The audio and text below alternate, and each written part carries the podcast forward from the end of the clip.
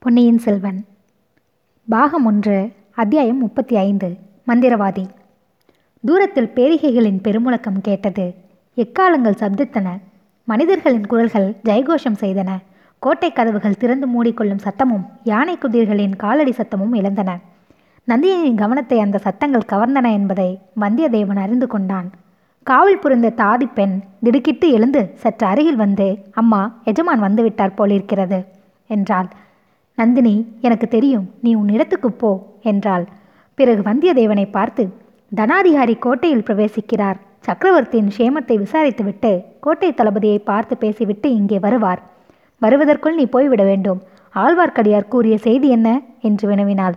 அம்மணி அந்த வீர வைஷ்ணவ சிகாமணி தங்களை அவருடைய சகோதரி என்று சொல்லிக் கொண்டார். அது உண்மைதானா? என்று வல்லவரையன் கேட்டான். அதை பற்றி நீ ஏன் சந்தேகப்படுகிறாய்? பச்சை கிளியும் கடுவன் குரங்கும் ஒரு தாயின் குழந்தைகள் என்றால் எளிதில் நம்ப முடியுமா? நந்தினி சிரித்துவிட்டு ஒரு விதத்தில் அவர் சொன்னது உண்மைதான். நாங்கள் ஒரே வீட்டில் ஒரே குடும்பத்தில் வளர்ந்தோம். உடன் பிறந்த தங்கையைப் போலவே என்னிடம் பிரியம் வைத்திருந்தார். பாவம் அவருக்கு பெரும் ஏமாற்றம் அளித்து விட்டேன். அப்படியானால் சரி ஆழ்வார்க்கடியார் தங்களுக்கு சொல்லி அனுப்பிய செய்தி கிருஷ்ண பகவான் தங்களுக்காக காத்து கொண்டிருக்கிறார் என்பதுதான். தங்கள் கண்ணனை மணந்து கொள்ளும் கல்யாண காட்சியை பார்க்க வீர வைஷ்ணவ பக்த கோடிகளும் காத்து கொண்டிருக்கிறார்களாம். நந்தினி ஒரு பெருமூச்சு விட்டாள். ஆஹா இன்னும் அவருக்கு அந்த சபலம் நீங்கவில்லை போலிருக்கிறது. நீ அவரை பார்த்தால் எனக்காக இதை சொல்லிவிடு. என்னை அடியோடு மறந்துவிட சொல்லு. ஆண்டாளைப் போல் பரமபக்தையாக கொஞ்சமும் தகுதியற்றவள் நான் என்று சொல்லு. நான் அதை ஒப்புக்கொள்ளவில்லை அம்மா. என்னத்தை ஒப்புக்கொள்ளவில்லை? தாங்கள் ஆண்டாளாக முடியாது என்பதைத்தான் ஒப்புக்கொள்ளவில்லை. ஆண்டாள் பக்தி செய்து பாட்டு பாடி அழுது கண்ணீர் விட்டு பூமாலை தொடுத்து சூட்டி இப்படியெல்லாம் செய்து கண்ணனை மணந்து கொள்ள வேண்டியிருந்தது. ஆனால் தங்களுக்கு அத்தகைய கஷ்டமே தேவையில்லை. தங்களை கிருஷ்ண பகவான் பார்த்து விட வேண்டியதுதான். ருக்மணி சத்யபாமாவையும் ராதையையும் கோபிகா ஸ்ரீகளையும் உடனே கைவிட்டு அவர்கள் வீற்றிருந்த சிம்மாசனத்தில் தங்களை ஏற்றி உட்கார வைத்து விடுவார். ஐயா நீர் முகஸ்துதி செய்வதில் சாமர்த்தியராயிருக்கிறீர். அது எனக்கு பிடிப்பதே இல்லை. அம்மணி முகஸ்துதி என்றால் என்னவோ? முகத்துக்கு நேரே ஒருவரை புகழ்வதுதான். அப்படியானால் சற்றே நீங்கள் திரும்பி முதுகை காட்டிக்கொண்டு உட்காருங்கள். எதற்காக? முகத்தை பார்க்காமல் முதுகை பார்த்து கொண்டு புகழ்ச்சி கூறுவதற்காகத்தான். அதிலொன்றும் தவறில்லை அல்லவா? நீர் பேச்சில் மிக கெட்டிக்காரராயிருக்கிறீர். இப்போது தாங்கள் அல்லவா முகஸ்துதி செய்கிறீர்கள்? நீரும் உமது முகத்தை திருப்பிக் கொண்டு முதுகை காட்டுவதுதானே? மகாராணி போர்க்களத்திலாகட்டும் பெண்களிடமாகட்டும் நான் முதுகு காட்டுவது எப்போதும் கிடையாது. தாங்கள் தாராளமாய் என்னை முகஸ்துதி செய்யலாம். இதை கேட்டுவிட்டு நந்திரி களீர் என்று சிரித்தாள். நீர் மந்திரவாதிதான். சந்தேகமில்லை. நான் இம்மாதிரி வாய்விட்டு சிரித்து வெகு காலம் ஆயிற்று என்று சொன்னாள். ஆனால் அம்மணி தங்களை சிரிக்க பண்ணுவது வெகு அபாயம். தடாகத்தில் தாமரை சிரித்து மகிழ்ந்தது. தேன்வண்டு மயங்கி விழுந்தது என்றான் வந்தியத்தேவன். நீர் மந்திரவாதி மட்டுமல்ல கவியும் போலிருக்கிறதே. நான் முகஸ்துதிக்கும் அஞ்ச மாட்டேன் வசவுக்கும் கலங்க மாட்டேன். உம்மை யார் வை வைத்தது? சற்று முன் என்னை கவி என்றீர்களே. அப்படியென்றால் நான் சிறுவனாயிருந்த போது என்னை சிலர் குரங்கு மூஞ்சி என்று சொல்வதுண்டு. வெகு நாளைக்கு பிறகு இன்றைக்குத்தான் தங்களுடைய பவள செவ்வாயினால் அதை கேட்டேன். உம்மையா குரங்கு மூன்று என்றார்கள். யார் அப்படிப்பட்ட புத்திசாலிகள்? அவர்களில் யாரும் இப்போது உயிரோடில்லை. உம்மை நான் அவ்விதம் சொல்லவில்லை. கவி பாடக்கூடியவர் போலிருக்கிறதே என்று சொன்னேன். கொஞ்சம் கவியும் பாடுவேன். ஆனால் பகைவர்களுக்கு முன்னால் நான் பாடுவேன். வில்லம்பினால் சமா சாகாதவர்கள் சொல்லம்பினால் சாகட்டும் என்று. ஐயா கவிராஜ வீரசிங்கமே உம்முடைய பெயர் என்னவென்று இன்னமும் சொல்லவில்லையே. என் சொந்த பெயர் வந்தியத்தேவன் பட்டப்பெயர் வல்லவரையன். அரசர் குலத்தினரா? பழைய புகழ்பெற்ற வானாதிராஜ குலத்தின் வந்தவன். இப்போது உங்கள் ராஜ்யம் மேலே ஆகாசம் கீழே பூமி. இப்போது நான் சகல பூமண்டலத்துக்கும் ஏக சக்கராதிபதி. நந்தினி சிறிது நேரம் வல்லவரையனை ஏறத்தாழ பார்த்து கொண்டிருந்தாள். அப்படி ஒன்றும் நடக்காத காரியமில்லை. உம்முடைய பூர்வீக ராஜ்யத்தை நீர் திரும்பவும் பெறலாம். அது எப்படி சாத்தியம்? புலியின் வயிற்றுக்குள்ளே போனது திரும்பவும் வருமா? சோழ சாம்ராஜ்யத்தில் சேர்ந்த அரசு திரும்ப கிடைக்குமா? கிடைக்கும்படி செய்ய என்னால் முடியும். அம்மணி வேண்டாம். ராஜ்யமால மாசை எனக்கு எப்போதும் கிடையாது. கொஞ்சம் இருந்ததும் இன்றைக்கு சுந்தர சோழ சக்கரவர்த்தியை பார்த்த பிறகு அடியோடு போய்விட்டது. இம்மாதிரி பிறர் கையை எதிர்பார்த்து சக்கரவர்த்தியாயிருப்பதை காட்டிலும் மறுநாள் உணவு எங்கே கிடைக்கும் என்று தெரியாத சுதந்திரமனையாயிருப்பதே மேல். என்னுடைய கருத்தும் அதுதான் என்றாள் நந்தினி. பிறகு ஏதோ மறந்து போன விஷயத்தை ஞாபகப்படுத்தி கொண்டவள் போல் சின்ன பழுவேட்டரையின் ஆட்கள் உம்மை எதற்காக தேடுகிறார்கள்? என்று கேட்டாள். தங்களுடைய தாதி பெண்ணைப் போல் அவருக்கும் என்மேல் சந்தேகம் உண்டாகிவிட்டது. என்ன சந்தேகம்? பனை லட்சணை உள்ள முத்திரை மோதிரம் என்னிடம் எப்படி வந்தது என்று. நந்தினியின் முகத்தில் பயத்தின் சிறிய சாயல் தென்பட்டது. மோதிரம் எங்கே? என்று திடுக்கிட்ட குரலில் கேட்டாள். இதோ இருக்கிறது அம்மணி. லேசில் அதை போக்க அடித்து விடுவா விடுவேனாம் என்று கூறிக்கொண்டே மோதிரத்தை எடுத்து காட்டினான்.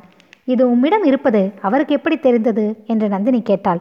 சுந்தர சோழ சக்கரவர்த்தியை பார்க்க வேண்டும் என்ற ஆசை என் மனதில் நெடுநாளாக இருந்தது. அதற்கு இந்த முத்திரை மோதத்தை உபயோகப்படுத்தி கொண்டேன். பார்த்து முடிந்த பிறகு இந்த மோதிரம் என்னிடம் எப்படி வந்தது என்று கோட்டை தளபதி கேட்டார். நீர் என்ன சொன்னீர்? என்று நந்தினி வினாவிய குரலில் திகில் துணித்தது.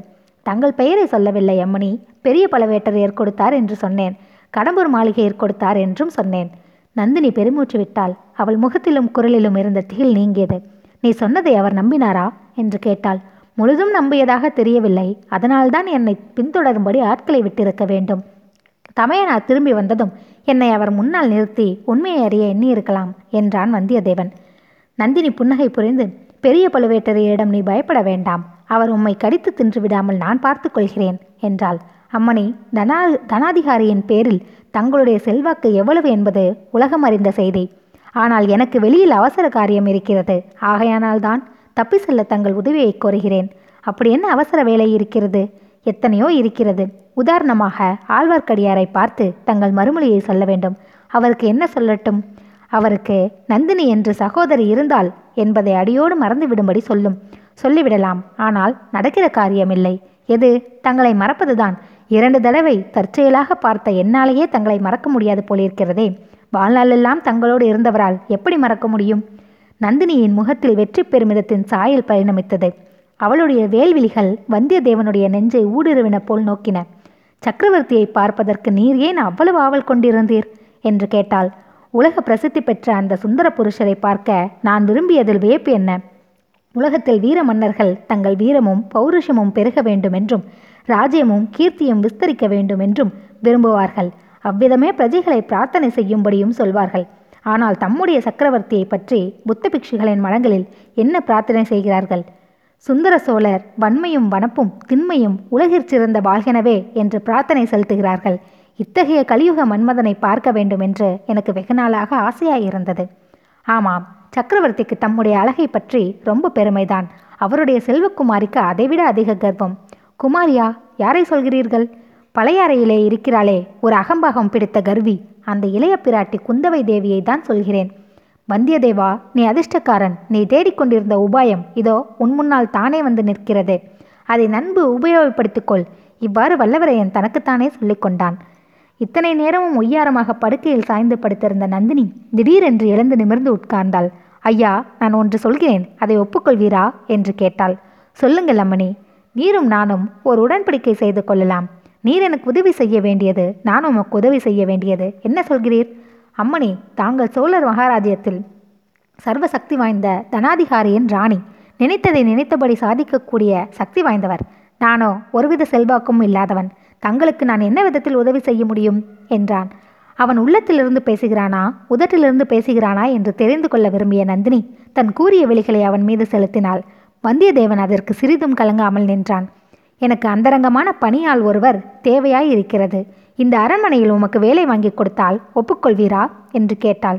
இதே மாதிரி சேவையை இன்னொரு மாதரசிக்கு செய்வதாக ஏற்கனவே ஒப்புக்கொண்டு விட்டேன். அவள் வேண்டாம் என்று நிராகரித்தால் தங்களிடம் வருகிறேன். அது யார் அவள்? என்னோடு போட்டிக்கு வருகிறவள். சற்று முன் மிக பிரியத்தோடு பேசினீர்களே அந்த இளைய பிராட்டி குந்தவை தேவிதான். பொய் பொய் அப்படி ஒரு நாளும் இருக்க முடியாது. என்னை வேடிக்கை செய்ய பார்க்கிறீரா? மகாராணி இந்த ஓலையை ஏற்கனவே பலர் திருடி பார்த்து விட்டார்கள். ஆகையால் தாங்களும் இதை பார்ப்பதினால் மோசம் ஒன்று வந்துவிடாது என்று சொல்லிக்கொண்டே வந்தியத்தேவன் ஆதித்த கரிகாலர் குந்தவைக்கு கொடுத்த ஓலையை எடுத்து நீட்டினாள். நந்தினி ஓலையை விளக்கு நெறியில் பிடித்துக்கொண்டு படித்தாள் படித்து முடித்தபோது அவளுடைய கண்களிலிருந்து கிளம்பிய மின்னல் நாகசர்ப்பத்தின் வாயிலிருந்து வெளிவந்து மறையும் அதன் பிளவுபட்ட நாவை வந்தியத்தேவனுக்கு நினைவூட்டியது. அவனை அறியாமல் அவன் உடம்பு நடுங்கியது. நந்தினி கம்பீர பாவத்துடன் வந்தியத்தேவனை பார்த்து ஐயா நீர் இந்த கோட்டையிலிருந்து உயிரோடு தப்பி செல்ல எண்ணுகிறீரா அல்லவா? என்று கேட்டாள். ஆமம்மா அதற்குத்தான் தங்கள் உதவியை நாடி வந்தேன். ஒரு நிபந்தனையில் பேரில்தான் உம்மை தப்பித்துவிட நான் உதவி செய்யலாகும். நிபந்தனையை சொல்லுங்கள்.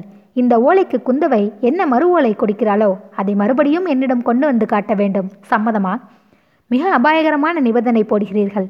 அபாயத்துக்கு அஞ்சாதவர் என்று சற்று முன்னால் பெருமை அடித்துக் கொண்டீரே. அபாயத்துக்கு துணிவது என்றால் அதற்கு தகுந்த பரிசு கிட்ட வேண்டும் அல்லவா பரிசா? பரிசா வேண்டும். நீர் கனவிலும் அடையாள அடைய கருதாத பரிசு உமக்கு கிடைக்கும். சோழ சாம்ராஜ்யத்தில் இன்று சர்வ சக்தி வாய்ந்தவராய் விளங்கும் பெரிய பழுவேட்டரையர் எந்த பரிசுக்காக வருஷக்கணக்காக தவம் கேட்கிறாரோ அத்தகைய பரிசு உமக்கு கிடைக்கும் என்று கூறி நந்தினி வந்தியத்தேவன் பேரில் மறுபடியும் மோகனாஸ்திரத்தை தூவினாள்.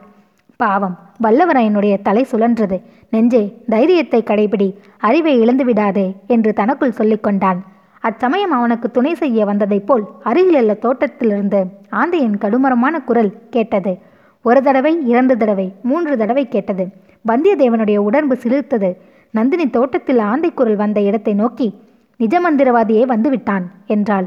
பிறகு வந்தியத்தேவனை பார்த்து அவன் எனக்கு இனி தேவையில்லை. ஆனாலும் இரண்டு வார்த்தை அவனிடம் சொல்லி அனுப்புகிறேன். ஒருவேளை உம்மை தப்பித்து விடுவதற்கும் அவன் உபயோகமாயிருக்கலாம். சற்று நேரம் நீர் அதோ அந்த பக்கம் போய் இருட்டில் மறைந்து நில்லும் என்று முன்னம் அவளுடைய தாதி பெண் போன திசைக்கு நேர் எதிர் திசையை காட்டினான்.